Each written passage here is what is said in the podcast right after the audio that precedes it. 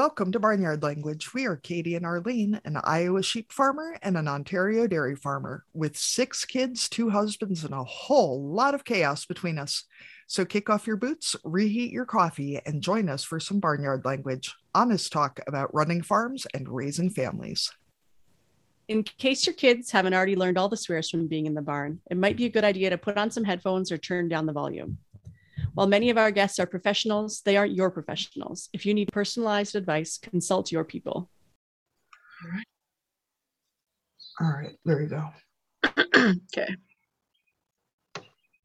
Hello, everyone. Thank you for joining us again here on Barnyard Language. Outside recording again today. So if you hear birds, it's because there's actually birds. And hopefully the sound quality is okay because the kids are home and it's sunny. And so the porch seems like the best place to be. So, okay, we're recording in advance. When this comes out, you will have been on a business trip. So we'll skip over that. You can tell us about that next time. But what else has been going on in the farm in the spring? Well, Arlene, I'm just going to speak some positivity into the world and say that my trip was awesome and that my coworkers were awesome and everything was awesome. And the only things that went wrong were things that were funny and that I missed. And then we'll hear all about those next time. Yeah. And my family and they miss me, and everybody's happy to be home. And one of those, you want one of those everyone comes and meets me at the airport with signs things, or you would rather just like drive in the laneway and see them when they're there? The airport I'm flying in and out of is three hours from home. Oh, so, got it. Yes. You, rural issues, right? Do not drive. By the time you hear this, I will have stayed overnight in Minneapolis because I'm also not flying in until like 10 30 Friday night and gone to IKEA. So, oh, so many plans. Yeah, big plans. What's been going on on your farm this week? So, this was the week of fertilizer.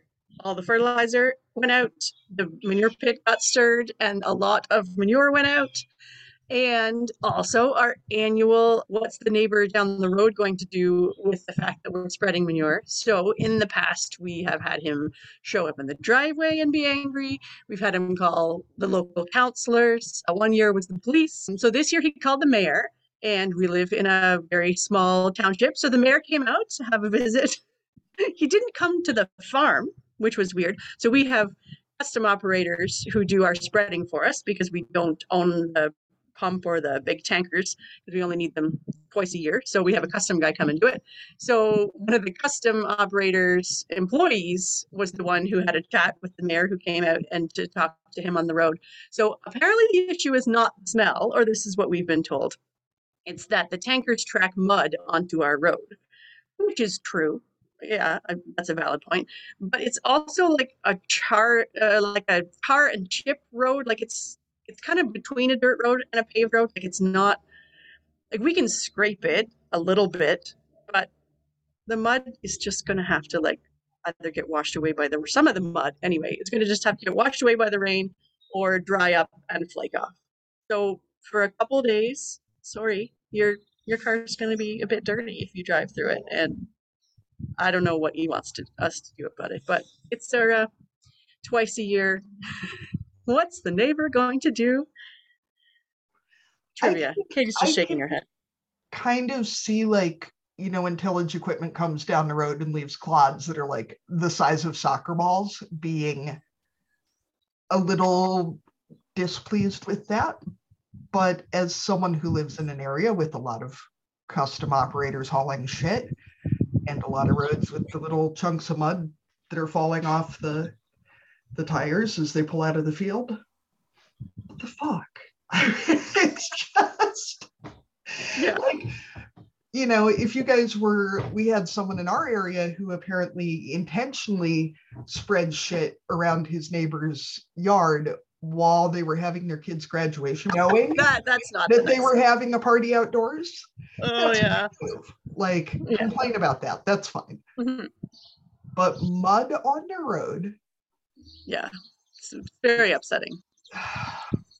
And it, and we're on a dead end road so i mean like it affects i mean not that the number of people affected is the main thing but it doesn't really impact all that many people and to call the mayor and expect him to come out and deal with it when you know if you want to chat about it you can come in here twice a year and we can talk and we'll say the same thing. Yeah, we'll go out and scrape it off as much as we can when we're done, but we're not done yet. Like they were still they were still hauling. So I'm going to go ahead and say that I am glad that his life is so straightforward and presumably fairly trouble free, that this is the biggest concern in his existence. Yeah, Because maybe. that's pretty good. I mean, if, Yeah. if mud on a country road is your biggest problem, you're doing all right. Yeah, that's not too bad. And other updates, yeah, I don't know that I have all that much. The kids are doing their 4-H meetings, so that's exciting. They're trying to get some more guest speakers this year, which I think they're enjoying. Last night they did some calf and cow nutrition Jeopardy, so I mean, I'm sure that that's a good time. And Arlene, can we go on as guest speakers? to a 4-H meeting? yeah, sure. Do you, have something to contribute to a dairy club with uh, 10 to 18 year olds?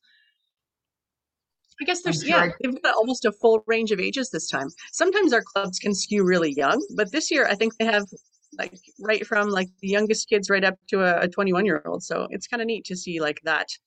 I love that 4 H is one of those organizations that has you know that that difference in age right i mean because so many kids programs are very much like you know you're these two years which makes sense for sports and you know things that are competitive but i think 4-h is, is neat in that way that you've got older kids who can be mentors to to younger ones and that the younger ones can see what it looks like when they're they're older and what it takes to improve and all that kind of stuff so should we move on to our guest for this week katie I think we should, Arlene. all right let's bring her up All right. So today we're talking to Christy Grieve, who is a farmer, parent, social media coach, and marketing expert from Oregon. So thank you so much for visiting with us today, Christy. We start each of our interviews with the same question, and this is a way to introduce yourself to our listeners. We ask, What are you growing? So this can cover crops and families, businesses, kids, all that kind of stuff. So, Christy, what are you growing? Mm. Thank you both for having me on the show. I'm really excited to be here. So, I am down here in Southern Oregon. We're about five hours from Portland. So, I know everybody thinks of just Portland when they think of Oregon, but we're we're down close to the California border. So, we raise longhorns and Corrientes is our main herd. Me and my husband used to team rope a lot together. We still rope a little bit, but the main thing is that we do provide, you know, the steers to others to for roping practice and things like that. And then after they're done with them, we fatten them up and we sell a lean beef direct to consumers. So, and then we also raise wiener pigs. We'll have, we'll raise them from the wiener stage to finished product and sell them direct to consumers as well. So, and then we have two kids. One is in elementary school, my daughter, and then I have a son in middle school. So that keeps us on our toes for sure with everything going on. And then I also have a business called Dirt Road Marketing, where I use the internet social media to teach farmers and ranchers how to use social media in their own business. So yeah, that's that's what we're growing. Christy, I have to say that every time I hear the phrase wiener pigs, and I mean, I live in Iowa, so this is, you know, I know it's a real phrase, but I always think of like specialty hot dog pigs of some sort. Like wiener pigs. Like, Yeah. And then Like it's wiener like, yeah. And then I also see this. I see the spellings and like, do you spell it with an I and EA? Because, you know, they're weaned, but are they? Yeah, exactly. I'm with you on that for yeah. sure. or like they'd be really long and skinny like a wiener dog. that is true. Uh, all right. Well, now see, this makes sense. Are there any particular animals on your property you'd like us to know about? I think this sounds like I know some secret about some animal on Who your have you been talking to? Yeah, we actually besides so that is where I guess our money makers are what I talked about before. And so we do so we have some Kune Kune pigs on the farm. We we did try an experiment of because you know some of the a big chunk of our cost is actually buying the weaned pigs so we thought okay we'll try you know this is a grazing breed Kune Kune pigs and so so we had a couple litters and decided this would be more of a project for when we're retired things it's just one of those things and so you know we just we slaughtered all the, the boys, but the girls, you know, they're still here. So, and, you know, one of them takes trips to school sometimes. So we have that. And then also my daughter, she is nine and she actually has a small herd of goats, Nigerians. And she's already making money with them, she will take them to events and get paid to bring her babies to events and walk around like a, you know, a winery opening or things like that. So she's already my little entrepreneur. And, and then we also raise rabbits. So we raise meat rabbits. My kids do Sawyer, she is a clover bud. So any 4-H moms and or dads listening, you know, they're before they're old enough to officially show in 4-H, there's a program called Clover Bud. So I just encourage people to get it's a great way to get your kid already in 4-H and already learning about things and before they actually go into a project. But so the nice thing about the meat rabbits is they do go to auction as well, just like the hogs, you know, and the beef, the steers. So, but it's a lower entry cost into delving into that world. So we kind of call the the rabbits the gateway drug into livestock showing because a lot of our 4-H kids, I'm I'm a 4-H leader, and a lot of them start out, you know, they'll bring their pet rabbit and they'll be like, "Oh, I could never do, you know, I could never sell a meat rabbit or, you know, anything like that." And then they see, you know, what goes on and then, you know, they have their kids going to auction. They're like, yeah, maybe. And then so the next year they they're into meat rabbits. And then after that, they're like, well, I could do a goat or a sheep. We have actually a really strong goat program here in, in our county, and all goats, it's a terminal sale, all goats go to the auction too. So that's great. And so, yeah, so it kind of works them into livestock showing. So we kind of like to get them in that way. And then we also raise guinea pigs. So that was before my kids were old enough to uh, start showing livestock. So we got into guinea pigs, and the same thing. It's kind of a gateway into 4-H, and um, it's an easy little project, and they're cute little things. And when we sell the babies for pets, and so you know, it's not a many, big money maker, but it, it helps them pay for themselves. So that's one thing I try to teach my kids is like, you know, it's fun to have animals, and we do. You know, we have horses, of course, that don't pay their way, but you know, it's nice to to be able to have some animals that do pay their own bills. I was about to say, I'm assuming there are horses here too, right? yeah, yeah. My husband and I, yeah, we used to team rope a lot together, and and so and our kids are they also have their own horses too, and so we use them to move the cows and stuff like that around. So. Mm-hmm. I'm actually trying to convince my husband that we should get horses instead of a side by side, but I don't think I'm really winning that battle. I'm, uh, I'm trying. He uh, he said no horses, but I have it on good authority from our veterinarian that draft mules are not horses and thusly should not be counted out. We'll see. You know, I like that. I've been working like on it for 10 years and I have not made any progress yet. Oh, we have two mules and they are we love them. Yeah. Honestly though, some you know, sometimes it's better to ask for forgiveness than permission. So just throwing that out there. yeah. Yeah. I you know, I'm I'm putting it out into the universe the same way as the puppy that Yes. You know, if I think probably even a draft horse would be okay. I think it's the the pony that would be a problem. So but I'm pretty sure that if the kids asked for a pony, it would happen. So maybe I should just start working on the children mm. to, you know, there you go. Ask yeah, but a, a light coaching. Yeah, yeah. I think I think you've got a, a, unicorn fan in the house, right? I mean, like throw a horn on the top of that horse and all of a sudden you've got a unicorn. So, Christy, one of the reasons we asked you to join us today is because many of our listeners are farmers who are already either doing direct sales of their products or might be looking into diversifying their farms and starting to sell to their neighbors and friends and people nearby. So, our first question is for someone who's starting out in into online sales or direct sales, where would you begin and what's worth focusing on if you're starting from zero, if you're starting a new enterprise? Thank you. Great question. Yeah. So, one, the main thing is you want to really create raving fans, is really where it comes down to. Because even social media, you, you know, you can put yourself out there, but you want to create people that will do your marketing for you. They'll tell other people you know word of mouth goes a long ways but social media can you know can be your entry into that world too so make sure i think the minimum you have to have is you know get, get a facebook page up there and that way people can find you and people can share your content and so that's the best way of you know, for the lowest and, you know, it's free right now. And granted, it is harder to be seen. The organic reach is really down on Facebook and Instagram, and it's a little harder to be seen these days.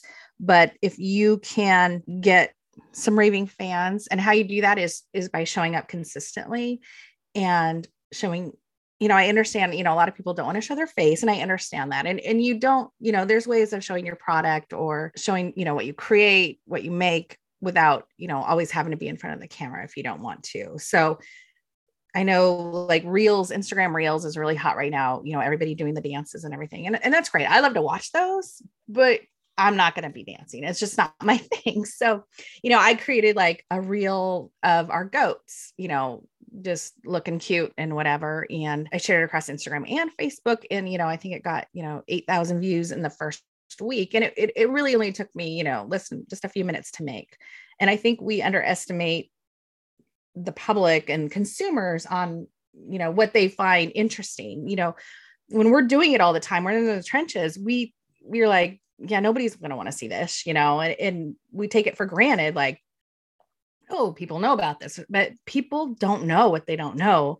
And if we don't tell them, they're not going to know, you know. And I think that's one thing with agriculture is if we don't tell our own story, the story's still going to get told. It's just going to get told by the wrong people with the wrong information, the wrong facts, you know. And that's where I think we you know, so many people for so long have spouted out misinformation and things that were kind of behind the curve as far as getting that misinformation corrected. And so we really need to tell our own ag story and and you know be upfront about that and and like I said, share things that you know you might as a farmer you're like oh you know nobody cares about this but people do you know people find behind the scenes very interesting and, and how things are done you know even me you know i've you know, somehow all my life been into agriculture. You know, I did 4-H and FFA, all that, and but I still, you know, there's always something new to learn, and that that fascinates me about, you know, especially like growing crops, you know, and how, you know, like harvesting time and just the different way. It's just I find it really interesting, and I think the public does too. But if if we don't show them that, they don't know, and you know, a lot of people these days just read headlines and grab onto that and then take that headline and like oh well that's that that's the truth you know but it's depends on who wrote the headline you know is it really the truth? And there's a lot of misinformation that people have gone on to and used to you know you know to use negatively against agriculture but there's a lot of it's not true and a lot of it is changed and uh, there's a lot of good being done in that so i think that's where telling our story is really important and especially locally i feel like I know like I love going to our farmers market here, but a lot of people don't have a good grasp on social media.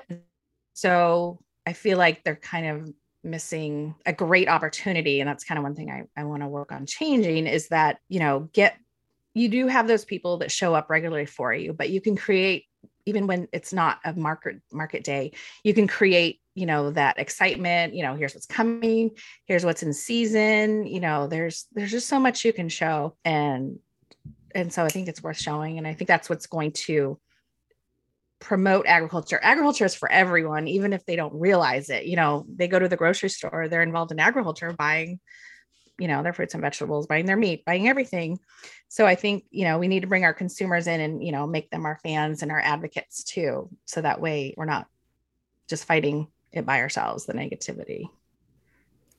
So, Christy, I'm going to throw a question in here because Arlene won't let me edit the uh, the question list. That's fine, Arlene.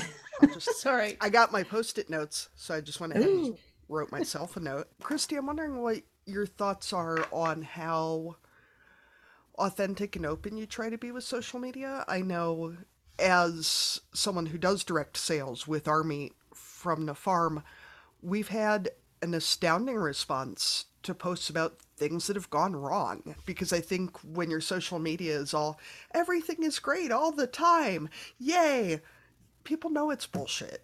I mean, if they don't know it's bullshit, that really means they need some education. And so I'm wondering about how to really embrace that level of authenticity and also how much more authentic it comes across when it's people who aren't making money off you making sales, you know, the reaction and engagement we get from when a customer shares something about our product versus me talking about it. I mean, I have a vested interest in it, you know.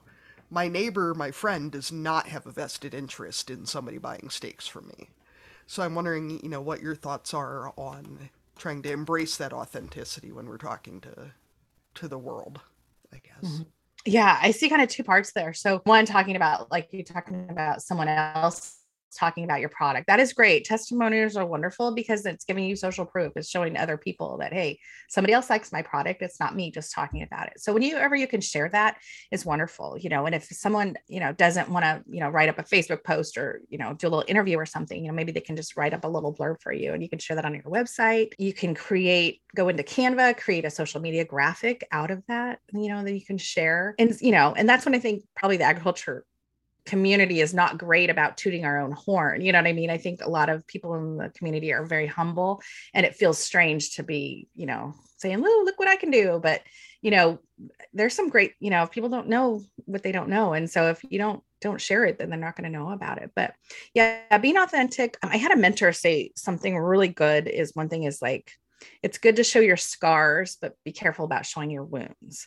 And so I think that's where I think it's good to show things that do go wrong because, you know, people, you know, you're just like, oh, I have this for sale, I have this for sale, you know, look at this. But, you know, but I also lost, you know, they didn't see your losses behind the scenes, you know, and especially I think it's it's hard row with animals with livestock because it is so it can be so emotional you know like the other day i was working on we had a kid born and he was floppy and he was cold and you know and then you're like you know you, at that point you don't even know if it's going to make it and so and then you know i'm in the bathroom here you know with a hair dryer on him and a heating pad and i'm like oh i should I should probably share this. You know what I mean? You, you, know, and and so I did take a little blurb of me, you know, hair, you know, with the hair dryer, but I wish I'd kind of did show get a little shot of him being floppy, you know, where he could only hold up his head, he couldn't stand or anything, and so people can get like, okay, it's, you know, it, you know, it's not all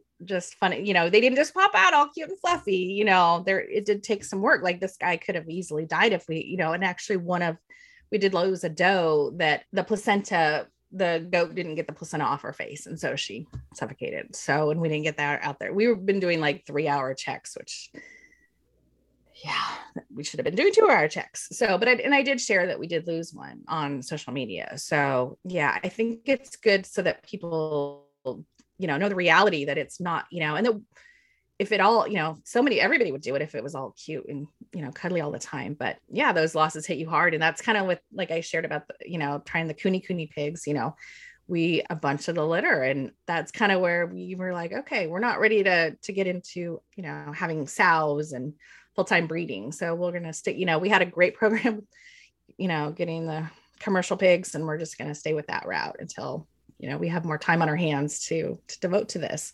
So you know you're kind of as graphic as you want you know some some accounts will you know full on show us the slaughtering part. Some won't. I'm not there yet with our account. I just don't feel we i haven't pulled you know i don't know my audience well enough i to be honest to to know if you know how turned off or how turned on they would get on that. Not turned on but i mean how you, when you have a social media account, you repel and you attract. So you're going to attract some, you're going to repel some. And so for us, you know, I like telling our story. This, you know, even my kids, you know, I don't have them watch the slaughtering. They know, you know, they know we eat the animals that get slaughtered, you know, and that's okay with me. So I'm fine with them, you know, not being part of the slaughter process. You know, everybody's individual and you kind of you just kind of have to go with what's comfortable with you. And if, you know, some people are hard hitting and we're like this is from, you know, start to finish and I love that, you know. In fact, we had a 4-H event just 2 weeks ago and one of our events for our kids was called the pig puzzle. And so one of our local butchers literally brought a pig, a slaughtered pig in and like did the pig puzzle. They put the slaughtered pig together on a table and you know, he talked about all the parts and everything. And so it was great. I mean, draw a lot of kids and it, you know, and, and got a lot of good attention, you know, and we had pulled pork for lunch, you know what I mean? It was, you know, it was, you know, and the kids all it went great. The kids all, you know, it's part of learning. And so you kind of have to know your audience, you know, get to know your audience and kind of see what you know what they like to see and what they you know how much you know i mean part of it is the people are so just used to going to grocery stores and just you know and i think they need to see behind the scenes to see like okay i don't just go to the grocery store. You know there's a whole story behind this beef you know it didn't just show up here. And i think like even just yesterday i was at a 4-h fundraiser and one of our kids had brought some chickens and you know a lady walks up with her kid and she's like oh here's a chicken. I bet you've never seen a chicken in real life. And you know you're i'm just like wow like you know i'm not in the city. And it just is like okay yeah. So we it just affirmed the fact that we need to keep doing this work. And like you know like yeah this is where eggs come from you know? So yeah I think too, you know, as a producer, and I've done a lot of farmers markets and that, and it is super frustrating when somebody will come up and just spout off something that you know they saw on social media or whatever about what cows should eat or the use of antibiotics in livestock, and I'm just like, and it is really frustrating, but at the same time, you know, the headlines they see are black and white. There's no shades of gray about, you know, fed antibiotics or, you know, what they see about cows being fed Skittles, like you're just, you know, cranking your jaws open and dumping candy in there, you know, or whatever else. And it is annoying to have to take the time to really, like, show the nuance of why we mm-hmm. do what we do. But the level of engagement and the level of education that people get, you know, we can't be angry that these people who have no reason to spend time educating themselves haven't done it, or that if they've tried to, they've run into a whole bunch of headlines from folks who have a real, you know, a real interest in them thinking one way or the other. And it's, it is frustrating, but at the same time, we can't really blame, you know, the average consumer for not knowing about X, Y, and Z. And, you know, even as producers, we have such blind spots about how things are done. And it's worth the time for the the marketing and the education for our customers. Right. I'm so glad you brought that up because that is one thing. Yeah, it's easy to get defensive about, you know, people with their misinformation, but and we're such our attention spans are so short these days that people aren't going to take the time to research and or you know, really figure out. And one one issue I see is when you go to the grocery store and you look at that frozen bag of meat and it says no antibiotics. So these companies are further touting the fact or the the lie that there could, you know, that we're worried about antibiotics in our meat when we're not because we know, you know, they get tested, eh, you know.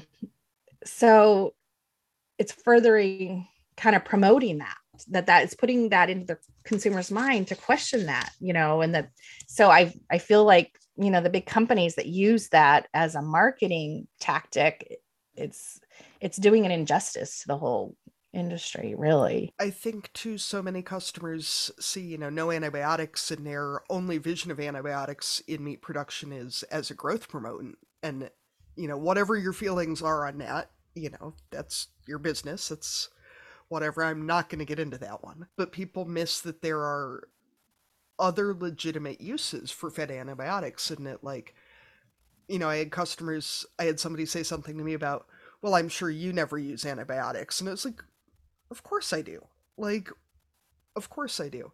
And we feed Right. antibiotics to our, you know, we raise meat sheep. And I said, we do feed antibiotics for three weeks a year at an extraordinarily low dose.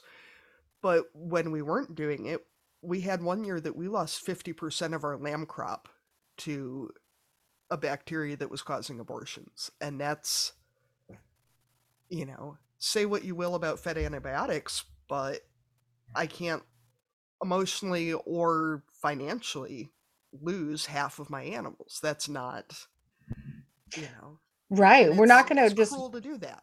Right we're not going to sit back and watch our animals die to keep on this no antibiotics thing but you know there's withdrawal withdrawal dates you know there's safety measures i mean it's you know and and yeah in the end we're we're producing a product that you know we want to be proud of and that we want consumers to know that's safe and so you know we're not going to do anything to jeopardize that and so yeah i feel like like you just shared sharing that story people are like oh okay that makes sense yeah you know and so i think that's the thing it's just like but it's sad that we have to even go there. You know what I mean? That we even have to justify our use of it. Like there is a time and a place for it. You know, it's just not fed done across the board. I think that's like been told in the past. Like I think people have been fed this information like it's just a given like you know but there's you know we have reasons to do it and and safety measures and all that good stuff put in place. So it's not a safety factor that the consumer i mean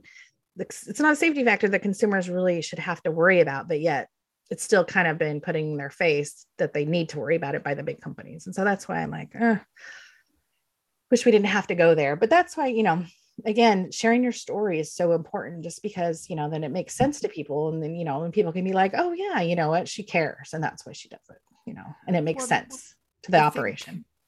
too as a producer it helped me a lot to sort of come up with you know a quick response to that because i just tell people that i'm lazy and cheap so if they don't need it they don't get it because i think people just assume that i somehow have so much money and so much extra time and energy that i'm like what can I do to spend more money and more time?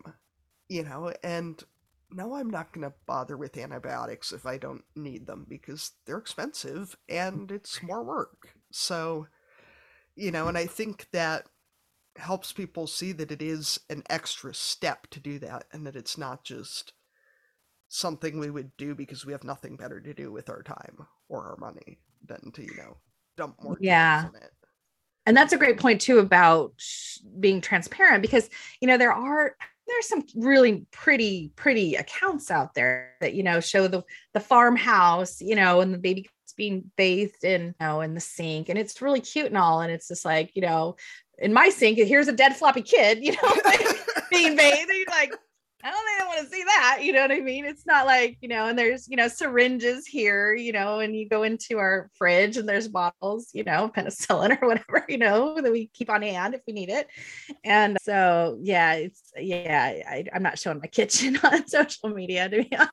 It's like, it's not pretty, you know, and that's one thing I think, do though, people, you know, I know like in Instagram, the curated pretty feed is kind of going away. Instagram even is like, we want video. And so I think the stories, you know, you're going to see if you can share. the nice thing about stories is they're gone in 24 hours unless you save them to a highlight. So, you know, it doesn't have to be pretty. It can be, you know, quick and simple and in and out. And, you know, yeah, I was laughing to myself last night, even about, you know, looking at Instagram of these, you know, and they're obviously posed paid photographs of female ranchers and farmers wearing expensive gear and very clean and like cool if that helps pay your family's bills like you know go to town. But i'm out here in like you know old navy leggings and one of my husband's sweatshirts and a ball cap because my hair is like you know and i'm just like nobody's ever gonna pay me to to spokesperson for them you know Anyway, sorry, Arlene. I'll let you get back to what's actually on the. That's all right. Questions. So I think we kind of covered it, but I was wondering about in terms of maximizing marketing and promotion. If a company is just local, say you're, you know, like you talked about, someone who's at the farmers market, someone who's selling from their farm gate. How do you kind of strategically focus your social media or your promotions so that it's hitting the people closest to you because sometimes it feels like it goes out into the world and you don't really know who's who's seeing it necessarily. Yeah. No i love that. Just the other day i saw a local facebook page and they were talking about an opening or something and, and i looked up their Facebook page and their address was nowhere to be found on there. And so I messaged them and they're like, oh, if you go to our website, then you can find our address. And I'm like, okay, people don't have time for that. Like, I need it now. Like, so, you know, that's one thing is like make sure people know where to find you, you know, and especially in your Instagram bio, you know, you can change that from time to time to, you know, to reflect what markets you're at, the best way to contact you always have a place where they can get in contact you really easily, whether, you know, say send me a DM, send me a Facebook message, give me email, whatever it is, phone number. Yeah, make sure they have a way to get a hold of you easily. Then also, if you're running Facebook ads, don't be afraid. I think people are afraid to run Facebook ads. And because I think it's a little daunting because it's like, oh my gosh. But honestly, just get started with $10. Like you can set a budget as cheap as $10 and send it, you know, you can target your area and you i think you'd be surprised at how well those can do and test you know test testing you have to test everything. You the algorithms you know people try to keep up with them and everything but you really have to test what works for you and your audience and um, Facebook ads is a great way. And you can really, like I said, you can spend $10 on Facebook ads and really get a lot of reach. I just ran a Facebook ad the other day. I spent $20 and got 200 new likes on my page. So I was really happy with that return. So, yeah, don't be afraid to test things like Facebook ads. And, you know, I know there's, it seems, you know, very daunting, but, you know, you can take one of your posts you already made and just boost it or create just take that and create a Facebook ad right out of that. And Facebook has a lot of good posting features where you can just automatically even schedule posts and things like that. So it takes a little, you know, a bit of time to learn it, but once you do, it really, you know, if you're on vacation or whatever, you can kind of schedule things so that way it keeps going when you're gone. Mm-hmm. So, oh, sorry, I did want to add is using hashtags of your local area too. So, you know, if I'm in Southern Oregon, I'll use a hashtag Southern Oregon or hashtag Central Point Oregon or hashtag travel Oregon, hashtag adventure in Oregon, things like that. So it doesn't have to just be farming related, it can be geographically related to your area. And so that'll help and it you know you kind of have to think about it. you're kind of teaching instagram who to show your posts to and so you want to use those kind of geographical if if you're local just doing local markets only so christy both as a farmer and for the podcast i really want to put a plug into to seeing if you can afford to invest the money for a graphic designer uh, especially for a logo or for you know sort of a social media template. I know for our farm, you know, going ahead and I'm very lucky to have a friend who's a talented graphic designer and is local that I've been able to pay and barter with to do design work for us. And, you know, when we started and she was showing me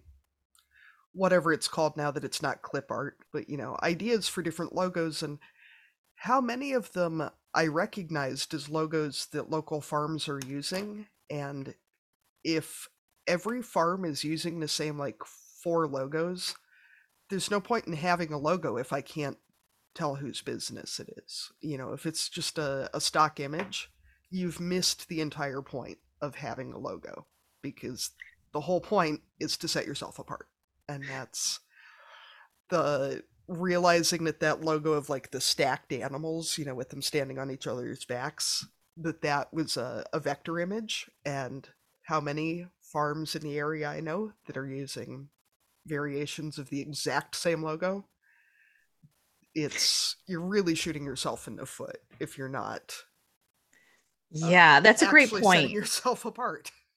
yeah, because one of the things, in addition to your product, is you can sell farm merch. You know, you can get some T-shirts, some hats made. You know, like I said, create those raving fans, and you know, you can even give them as a thank you gift. You know, sometimes, you know, we have people that'll just buy, you know, a whole pig at a time. And, you know, so I'll send them a thank you gift. And so, yeah, you're correct. So while a lot of places, you know, like a standard for, you know, a standard answer would be, oh, you go to Fiverr or something and that's cheap and everything. But like you said, the problem is then they all end up the same. And, you know, you don't know if they are copywriting someone else's you know, or you know, using a copyrighted logo or something, or you know, you, I mean, you don't want to steal anybody's logo whether it's copyrighted or not if it's already in use, you know. So that's where you can go to, you know, if you try to find a specifically graphic designer that works in ag that kind of can know, you know, and especially too like you know, like in your logo, you know, if you or Arlene, like, you know, you you have a Holsteins, correct? Mm-hmm, so yeah. yeah, you don't want a Jersey in your logo. That's right. you know, yeah, you don't you don't want to uh, and you don't want an ugly looking cow if you're right. raising purebreds or something, right? Yeah. Because exactly. sometimes you look at the outline of a cow and it's like, oh, she's not all that pretty. I don't want that on my uh, yeah. on the side of my on the side of my truck or on this on my on my stand or whatever. Yeah, yeah. Or Highlands are really big right now too, and it's like you know, you know, yeah. Yeah, great if you raise Highlands, but if you right, but you shouldn't yeah. be using them for your logo.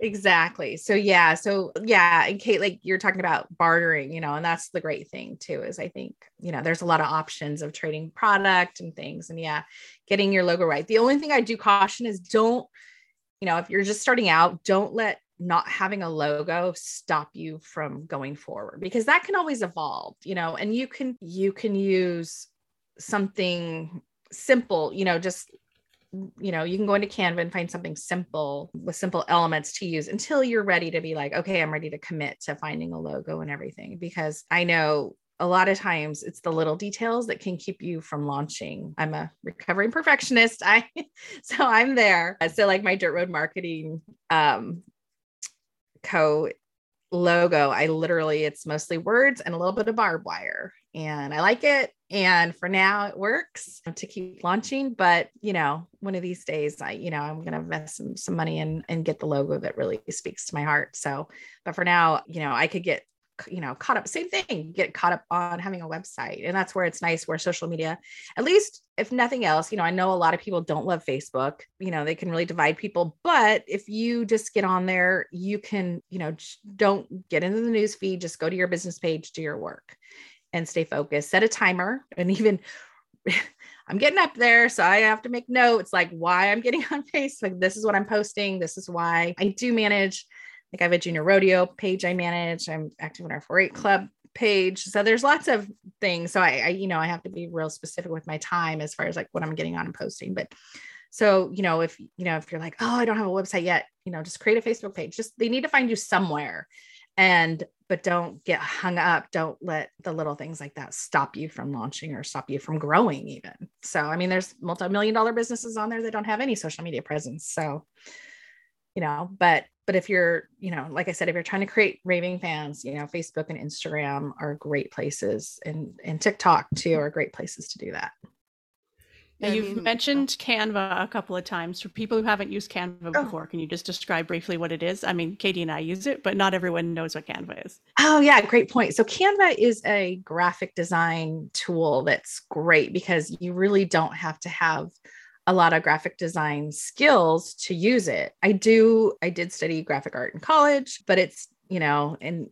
but I'm, I don't need to be old school. Like, I, let's get in there, get it done. And that's where Canva makes it easy to use. And so you can make your social, I mean, Facebook event covers, you can make your Instagram graphics, uh, pretty much everything, podcast art cover, eh, pretty much everything can be made in Canva. So you just you do want to probably pay for the paid version. There is a free version, but the paid version, you know, lets you resize things to make it really easy to to post things on Instagram and Facebook. So yeah, it's it's one of my favorite tools for sure. Also, if you're working with another person, the paid version allows you to give Arlene access so that you're not having to remember to email stuff back and forth so that you can just work together more easily. And Christy, to clarify, I want to say we were in business five or six years before I got a paid logo because I'm uh, as any of our regular listeners know, I'm a big fan of sticking post it notes to everything, and the oldest one in the middle of my monitor says perfect is the enemy of finished. Oh. You know, because I'm the same way and I will keep poking at it until it's perfect, and it never actually gets finished that way. So, you know, it's definitely. But having some way for folks to track you down really does make it easier for them to buy shit from you. So. Yes. Yes. And then too, you know, if they're wearing your merch outside, you know, people will ask them about it or something. And so it's a great, you know, it's a great little marketing tool. I love social media, but there is other ways, you know, to keep keep the marketing going. Speaking of, if any of our listeners have thoughts on what barnyard language merch they would most like to see, let us know because Arlene and I are just going to keep arguing over it. And uh, not arguing, you know, we just have a lot discussing. of ideas and we need to narrow it down. Yeah. Your chances of getting something you actually want are much higher if you tell us what you actually want. Yeah, so, that's right. Like my children. If you tell me what you need, you're more likely to get it. All right. So we uh, covered the local scenario. so what about if a farm has a product that can be shipped or they have a more national or international reach. Does your advice change then for how they can up their marketing game a little bit or use social media to their advantage? because then you really are putting it out there to everybody. Yeah. And again with Facebook ads, you know, you have a bigger reach too and you can you can reach, you know, you can put in the whole United States and just get a huge reach and then narrow it down from there. But and you know, you can get some trolls on there once in a while, but I I really wouldn't worry about that too much. I would um like I say, just I'd you know, throwing $10 or $20 here on a Facebook ad and seeing you know where it gets you. Facebook will let you know you know whether they you know your ad is too wordy or you know it has the wrong words. But for the most part if you start testing i think you know you'll get some reach out of that. And i think i think just not being afraid to put yourself out there is is the big thing you know and as long as you have a good um, system set up in place for shipping you know a way to collect their information. There's lots of, you know, Squarespace, local line, Barn2Door. There's a lot of great customer software already in place that can help you with the processing part of that as far as getting their information from them. So as long as that, you know, as long as you have that system set up already, I wouldn't go advertising nationally unless I have that system set up in in, in good working order because you don't want to get overwhelmed with too many orders you know and then not you know and then have to figure it out later. It's it's better to set up your systems now when it's smaller and then go from there. Yeah that makes sense. Don't don't put your marketing ahead of what you can actually deliver yes i think too this is a good point to put in how much your packaging and your general presentation can make a difference. I know I ordered a t shirt from uh, Foggy Bottoms Boys. Anyway, they sent me their t shirt in, you know, they're a gay couple. They live in Northern California. They raise sheep and dairy cows and eggs. And their shirt came wrapped very nicely in a square egg carton with their stamp on top and a rainbow pride flag. And I mean, this was like a year ago I ordered this shirt, and I can still tell you exactly how it was packaged because it was so on brand. And, you know, I also know that it is, you know, I'm a Midwesterner. Having to like put ourselves out there and brag about stuff is not what we do. But Coca Cola doesn't not advertise because people will think they're bragging. That's, I mean, that's advertisement, that's marketing, that's part of being in business. And that's it's still really hard to get past. But so I'm going to add another question here. What do you do when you have a social media post that gets much I don't want to say going viral, but much more engagement than most of your posts do and you can't figure out what it is about this post that people are responding to. And if you ask them, say because this has happened to me they say oh it was just really funny. I just liked it. Um you're not one, yeah no great question. So one thing you can do is like if it's on instagram um, you can look at your insights and see where it got shared and things like that and so and like who maybe who shared it and and take a look and see like you know why is this coming across this way and you know, seeing if it's, you know, if it was somebody who shared it to a big, their big audience, and that's why it got some traction. Or you can also, you know, take a poll in your Instagram stories and say, you know, hey, you know, this was a popular post of mine. Can you let me know what, you know, you liked about it and add some options, you know, you know, if it was funny, educational, inspirational, whatever that you think would apply. And, you know, they can let you know, you know, what they liked about it that way and so that way you can be like or you can even phrase it in like well what kind of content that do you um like to see from me and like one gal i love to follow is farmer farmer mona and she's a farmer and then she does also like essential oils and things and she from time to time will do polls where she'll say okay what kind of content you know do you want from me do you like the social media tips you know and here and or do you you know are you more about the oils more about the homesteading part component so you know i feel like that's really effective in learning about your audience so, part two of that question. Sorry, Arlene, I'm just going totally off script here. Whatever. That's you know fine. how I Go am by it. now. Is there any content that really is off limits? I mean, as a podcast that bills ourselves as, you know, that there are going to be swears and um you know, like one of my favorite social media accounts to follow is Hairy Farm Pit Girls, which is, I mean, the name alone tells you a lot about who they are. But one of their most popular sort of series of content is about one of their goat bucks that likes to. The series is titled Screaming into Buttholes.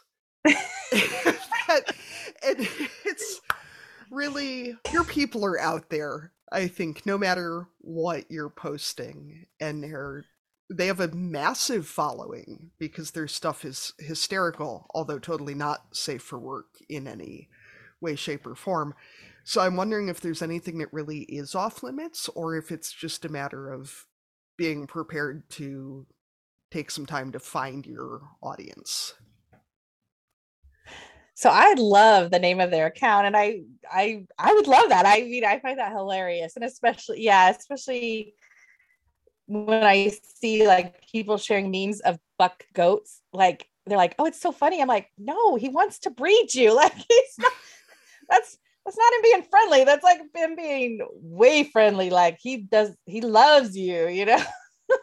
so I think that is hilarious that they're capitalizing on that. I love that. If if you can make money off the fact that your animal intentionally pees on his own face to make himself sexy, do it. Right? Know? Yeah. I, I, know. Well, and I as well. I actually had to tell a neighbor that she got some buck baby goats, and I'm like, "Oh, so are, are you gonna make them wethers? Oh, do I need to do that?" I'm like, well, unless you want to see them pee on their head, then yeah, you got to do that. So my husband graciously went over there and uh, made some wethers for her. But yeah, so yeah, I love that because you attract and you repel. So some people would be like, okay, that's too much over the limit for me. And so, yeah, but you can't worry about that because like you say you attract your people and so with them they're going to attract people that that find that hilarious and you know and and you know, and we need that kind of entertainment, you know, and or at least I do. And so you can't really worry about like, oh, it might offend someone because yeah, it probably will, but then there you're not that's not your customer, that's not your people. And but the right people will be attracted to that. They will find that funny and they'll follow you. So well, and I have to say from a sales perspective, they make they sell meat, but they primarily do like goat milk soaps and things like that. Their, I believe the soap is also titled Screaming into Butthole Soap. It is consistently sold out. And if talking about disgusting stuff moves product like that, then you know it's it's not something you can fake being that sort of immature weirdo who thinks that sort of stuff is hilarious but you know if you can find your audience like that it definitely makes a difference Yes, I love it. I think they, you know, found a good part of their business that's humorous that other people will find that, you know, and like you said, are capitalizing on that. And I think, and that's fun, you know, like, it's not the cute baby goat little picture that you know they're using and you know showing all sides of agriculture yeah we, you know when you raise goats you deal with that kind of stuff and you know so so i love that i think that's great and you know and you can't be too worried. You know, you got to do you at the end of the day. And that's one thing I think people worry too much about what people are going to think when they do post. And it's hard to get over that. You know, we're conditioned to think that way. But in reality, you know, you're not going to be authentic if you're always worried, like, oh, you know, is this going to offend someone? You know, obviously there's boundaries, but that are way out there. But I think, you know, I don't I think as long as you're being authentic to yourself, you're not going to cross any major boundaries. And you know, you don't you don't need, you know, the 10,000 followers or 20,000 or you know what I mean? You're not going to have that many customers and and you know, you want to serve the people that you attract. So that's where you got to authentically just be you at the end of the day. So speaking of more actual boundaries, I guess. How do you suggest incorporating and highlighting the family aspect of marketing the farm while also being, you know, aware of the privacy of both your children and other family members and also the safety of not making it too obvious what's happening on your farm. And also just not being creepy about like selling your children as an advertising. You know, I mean, my kids are really fucking cute, and I like to share that. But it seems a little weird to be like, give me money, pay attention to me because my kids are really fucking cute. Because they're not models, they're not old enough to consent to that. You know, I don't. Even I have some boundaries, and it's mostly around how fucking cute my kids are. So that's it.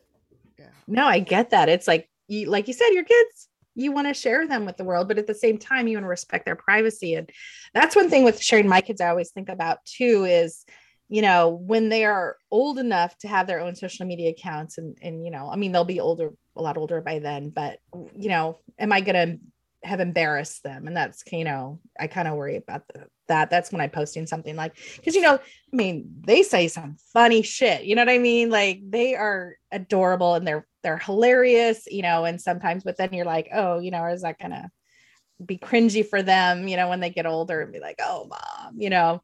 But i think it's sort of it's a hard rock to be into or rock between a rock and a hard place because it's like you said you you know they are cute and you want to show them off but at the same time you want to protect them. But i think it is important to show like that there is a face behind farm you know no matter the size of the farm there's a family there you know?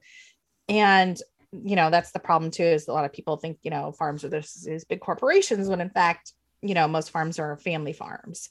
And so i think where you do show your kids and it's showing like oh, okay they you know they have a life and they have they're normal people you know they're you know not this and some entity um just there to make money. And so you know i think it's good to show that you know there's life. We still you know have all the same school issues and sports and boy scouts and all that on top of 4-h and ffa and you know getting up in the middle of the night with the babies and all the good stuff, you know, besides just normal kid stuff too.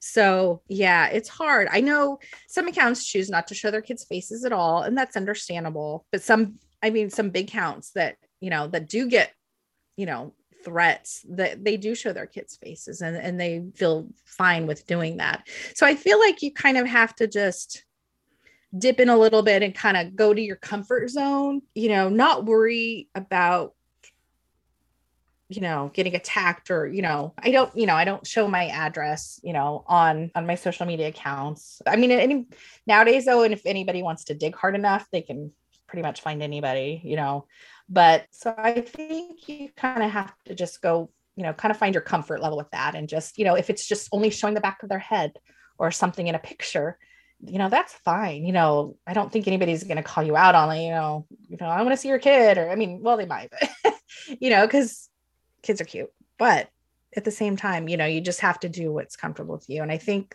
with social media, that kind of goes on the whole gamut is where, you know, showing what you feel comfortable with.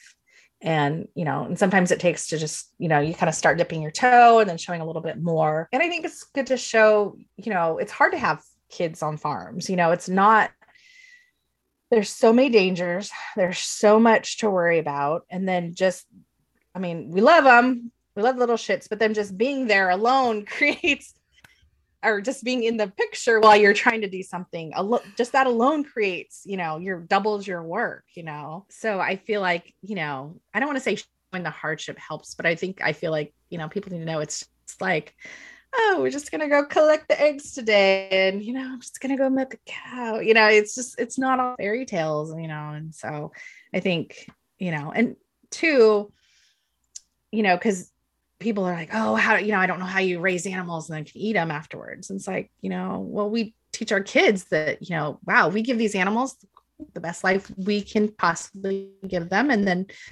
you know, they have 10 seconds, you know, then they're gone, you know, and they don't even know that they had a bad day, you know. And so, but you know, we do what we can while they're here to have have, have a good life.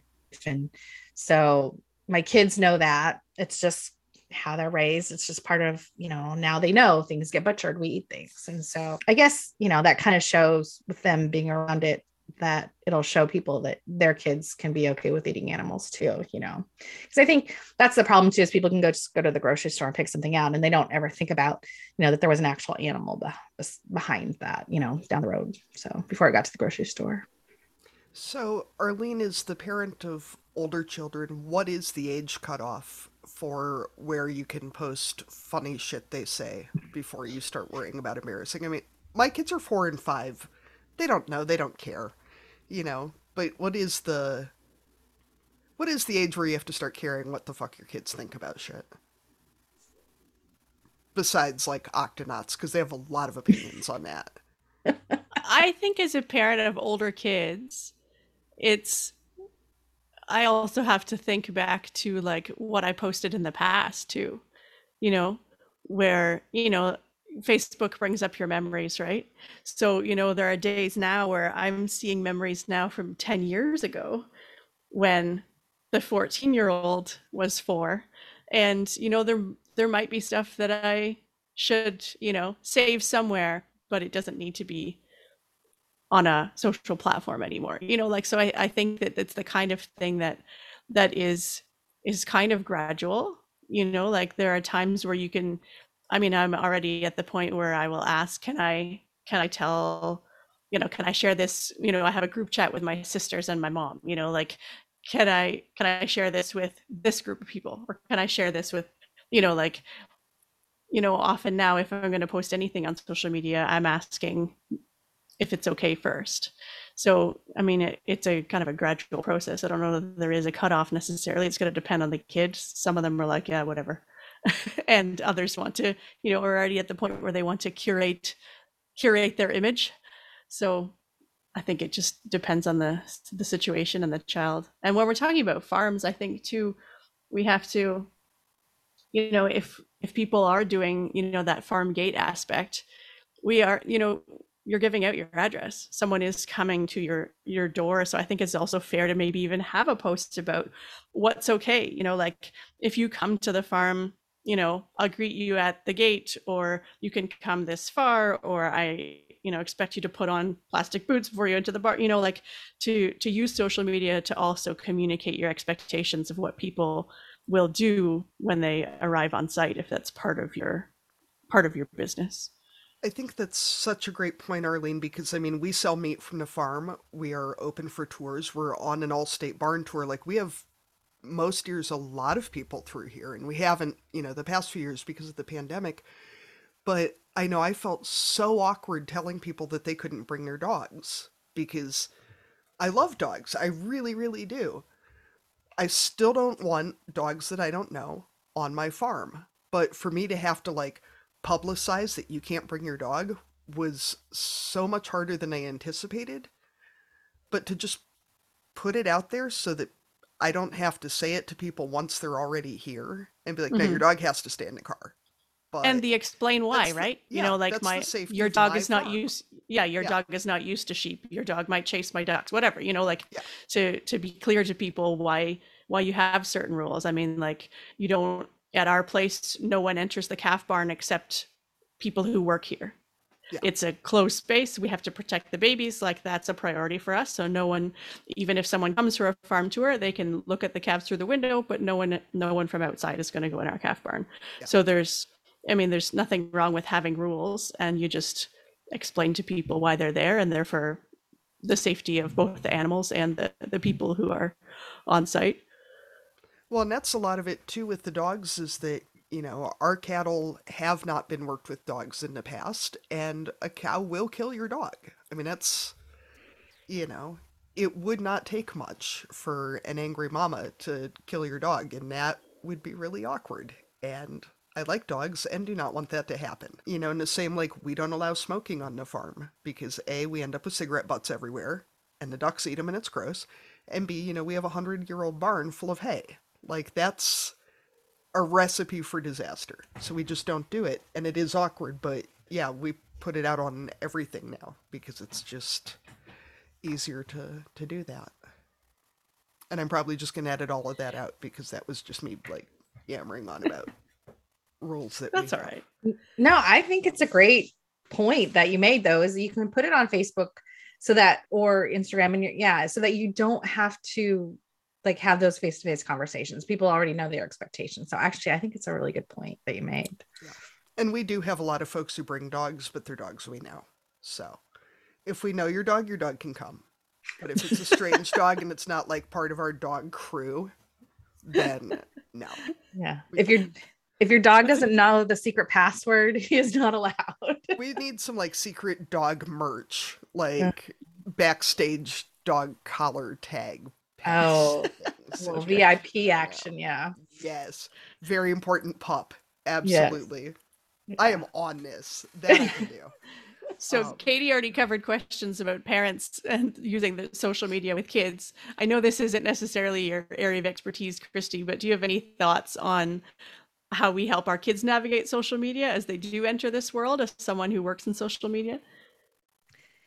Yeah, I have a 13 year old. So we're kind of getting into that territory. And neither of my kids, so I have a 13 and a nine year old, neither of them have their own social media accounts yet. I know it's going to be coming. They know, you know, what I do. So they're into it. But one thing is, you know not getting them too early not letting them have it too early and and we talk about already even playing some online games you know we talk about the dangers of strangers you know on the internet pretending to be other kids or whatever. So they're kind of getting prepped for that you know? And i think you know i know some people are like you know like their kids to have privacy and everything but kind of my kids know like it's i kind of you know you're gonna have any kind of social media thing uh, it's open you know? My son does have a smartphone but he knows at any time you know you know he's got the the parental controls already on there. So i know when he's on his phone and you know it's you know got the settings so that you know the the uh, PG words or you know PG 13 and above he's not supposed to be able to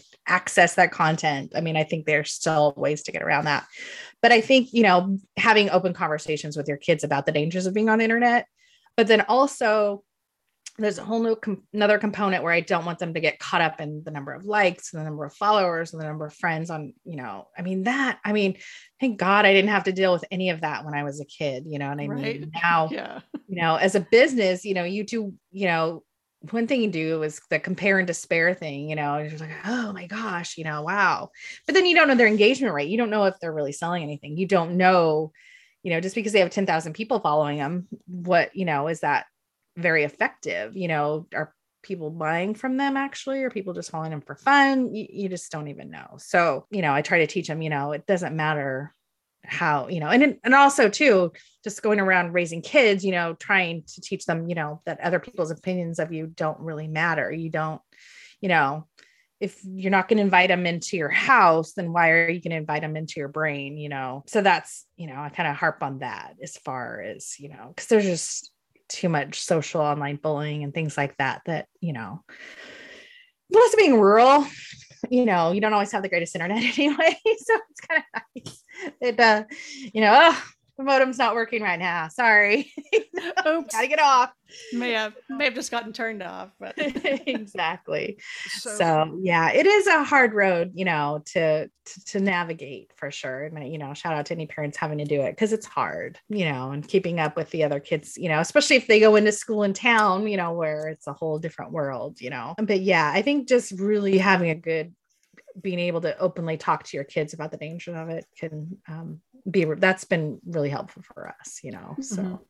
christy too i think one of my biggest pet peeves at this point is how many adults seem to think that kids are taken in by fake accounts or whatever because they're just dumb or you know too naive and as someone whose job is literally working for one of the biggest computer companies in the world sorting out people who are full of shit and totally not who they say they are from people who are legitimately doing what they're supposed to be doing, there is no way for the standard person to have any idea who they're actually talking to. And there's a lot of signs and, you know, red flags and things, absolutely. But this acting like children are being irresponsible or whatever for not knowing these things or for not understanding internet security in general, if you're not teaching your kids that, you can't blame them. And for most websites, it's against the law for them to have their own account before they're 13 anyway. So, you know, my kids don't care that it's against the law for them to drop out of school in, you know, preschool. so I'm not sure that, you know, it's against the law for you to have your own Facebook is going to carry any weight either. But, you know, there's a lot of adults getting fooled by people on the internet every day. So, you know, nice Yeah. kids. But also, No, good point. shit. Yeah, they are so much smarter than we we give them credit for, for sure. You know, some of the things that come out of their mouths, and just you know, and two, and then sometimes you even think like you're harping on them about something, and then all of a sudden they'll like say it back to you. You're like, oh my, like wow, you really were listening, like you know, or something, you know, or like like I'll have the older one tell the younger one something, and like, whoa, yeah, okay, you were listening and you absorbed it and you got it, you know, and yeah, they're they're a lot smarter than we give them credit for. But yeah, I know what you're saying. Yeah, it's not. I don't think they're as easily. Yeah, and actually, it takes a lot, you know, from to even for them to connect to someone online anyway you know what i mean it's you know i think it's when they're older and maybe missing that connection with people or something where someone can you know see that and kind of glom onto that but i think i think as, as, as if we keep the communication lines open with our kids you know they're going to tell us things that feel you know my kids already you know if something's bothering them they'll they know they can pretty much tell me anything and so i hope that continues i'm not you know like I said, the oldest one's 13. So I don't know if that's going to keep on continuing, but I sure hope so. Well, on that super light note, the fact that basically all of your kids are doing a good job and all of you are doing a good job. And if you're not doing a great job right now, you're probably doing a good job overall. Probably everything is totally fine. Or it's not. I whatever. I can't help you with that. I'm sorry. That was This almost a pep talk, Katie. Yeah, that was the Katie pep talk. Everything is great unless it's not. We're all Yeah. But probably not. Probably Probably everything not. is fine. It'll be okay. That's a different show, though. We'll start a second podcast called Probably Everything is Fine, unless it's not. When things get too tense, I just say, well, nobody died. So we're fine. Yeah. Like, Yeah. Like, do you have smallpox? No, you're good. exactly. Um, I like to, you know, when things get kind of shitty like that, personally, I like to think about ways that things could actually be worse. Like, do I have scurvy? No, I'm fine. And like, years of fertility treatments and then cancer treatments and then two kids in 16 months, like, I can come up with a worse scenario for anything at this point. It's generally scurvy or smallpox, but I mean, You like to stick with the old school Yeah. diseases? I've never had scurvy or smallpox. It's very unlikely. They both sound really shitty. I'm hoping that Christy is crying from laughing too hard and not just like actually crying. Yeah. Um, Get me out of here. so, Christy, one thing we ask all of our guests is if you were going to dominate a category at the county fair, real or totally made up to ensure your domination, what would it be? That is a great question. If it was real, like my cinnamon rolls are the bomb. Like I have to say, I inherited a recipe from my mother-in-law that she got from her mother-in-law. And I'll even give away the secret ingredient. It's mashed potatoes. So yeah. And Will it's you share the it's shit. recipe or is the rest of it like totally? Oh, secret? you know what's funny? It's pretty ourselves. much just the same. It's, you know, milk, butter, yeast, sugar, All the regular mm-hmm. bread stuff. Yeah, and ma- then mashed potatoes, and then and then actually, so I don't love the cinnamon rolls the, when they have like the hard outer side, the sides, you know, and then you get this not enough frosting on it. So we do this thing where you take them and you do like a cinnamon twist, and you like pack the pan full, and you bake it so only the top gets brown. So like the whole pan is like the middle of the cinnamon roll and then you just cover it in cream cheese frosting and it is I'm getting very hungry, bomb. but that sounds delightful. yeah i would I'll come I to your county fair. put up my Same. cinnamon against anything yeah yeah so other than that like cheese i'm a big cheese person too so i don't know what kind of cheese eating probably I can dominate. I really feel like in I'd, I'd enter probably that. consume a little too much cheese but i'm supporting the dairy industry so you know there's here, that here.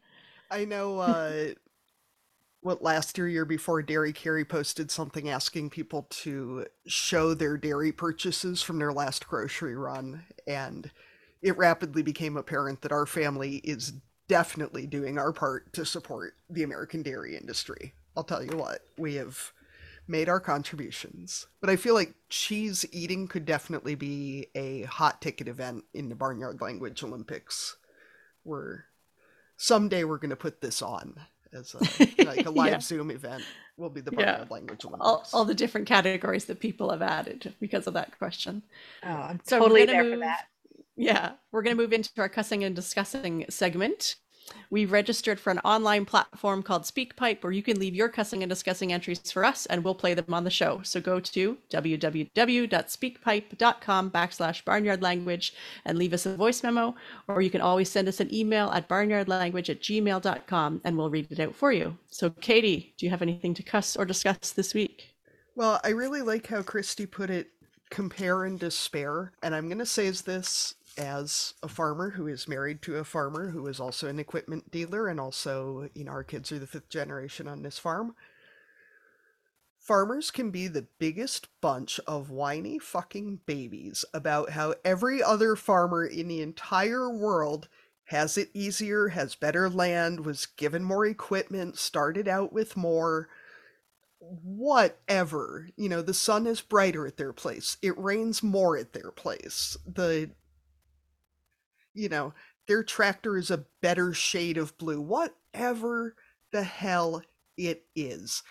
And then someone who is married to someone who has a real good understanding of what other farmers' financial situations are actually like and what's going on more behind the scenes. We still hear it at our house, but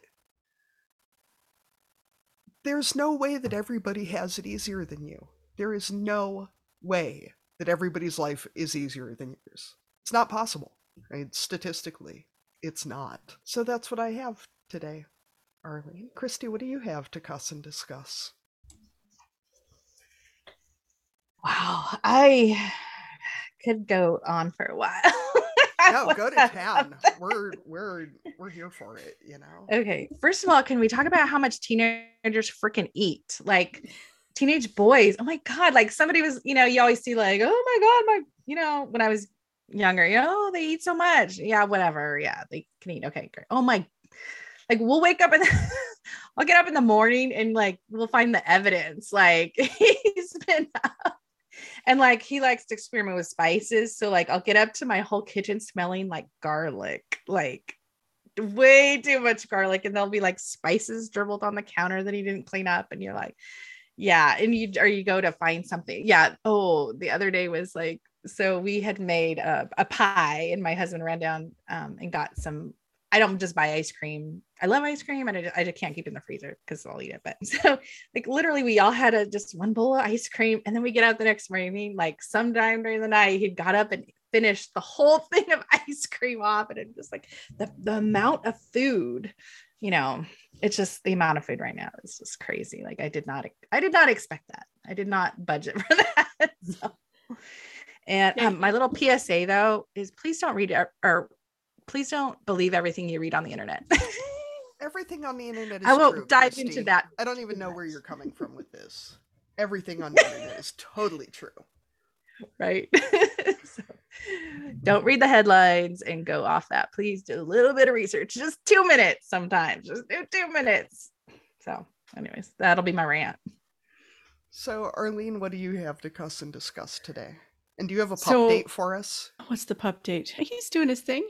We got a new like one of those launcher things where it like grabs the ball and throws it really far. So that's nice because then when he goes to pick up the ball, because he wants to play fetch, but he really wants to get the ball back. Like you know, like he drops it and then picks it back up again, and your fingers tend to get nipped. So at least with this thing, you can get in there and grab the ball without getting uh, nipped fingers. But my cussing and discussing this week is all the management that it takes to figure out all the like theme days and library books and like just the activities and stuff like at the school. So it's like on Monday, this notebook has to go back. And then on Tuesday, we need that one to go back. And then the library books, that one shifts depending on the day of the week. And then we have like spirit days and I'm like multiplied by four kids and I just can't keep track of all of it. And I mean, I love our teachers and I mean, I'm not blaming them, but there's just so many different ways to communicate and then different classes use different platforms. And some of them I've turned the alerts off because then you get like pings all the time from random stuff. So yeah, I don't know how to keep track of it all. And I know it's not necessarily my department. If my kid doesn't dress up for a theme day, who cares? But you know, then I also don't want them to go to school and be disappointed that they didn't dress up for the theme day. I want it to be their choice to not dress up for the theme day because they don't care, not that they actually want to. So, yeah, that's my that's my cuss. I think that those of us with young kids should only probably all parents should only have parent friends whose kids are the same age because as someone who just bought a new fridge because of how much our 4 and 5 year olds eat and someone who is already encountering this like theme days donuts with daddy this week, which was a huge success, but just like how am I supposed to manage this shit? And they're only in preschool. I know it's only going to get worse and right now they don't care and soon they will and it's not really helping me to know that it's just going to get worse and more expensive as they get older. like I know it oh. is, but I don't really need to have it pointed out to me, you guys. So more things to worry about in the future, Katie. Yay! but still not scurvy or smallpox, probably. Yeah, that's right. No, so. no scurvy.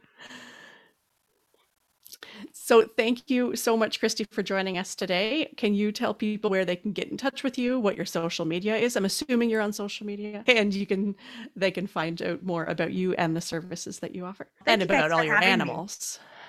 Me. Yeah, thanks so much for having me. Yeah, you can find me anywhere online at Dirt Road Marketing Co. So you can just Google it, type it into Facebook or Instagram, and you'll find me at Dirt Road Marketing. Perfect. All right. Thank you, everyone, for joining us today on Barnyard Language. You can find us on Facebook, Instagram, and TikTok as Barnyard Language, and on Twitter, we are Barnyard Pod. If you'd like to connect with other farm families, join the private Barnyard Language Facebook group. Patreon is a service where you commit to making a small monthly donation, which goes towards the making of this podcast. We would love it if you would become a patron of Barnyard Language. Go to patreon.com backslash barnyard language to support the show. We're always in search of future guests for the podcast. If you or someone you know would like to chat with us, please get in touch.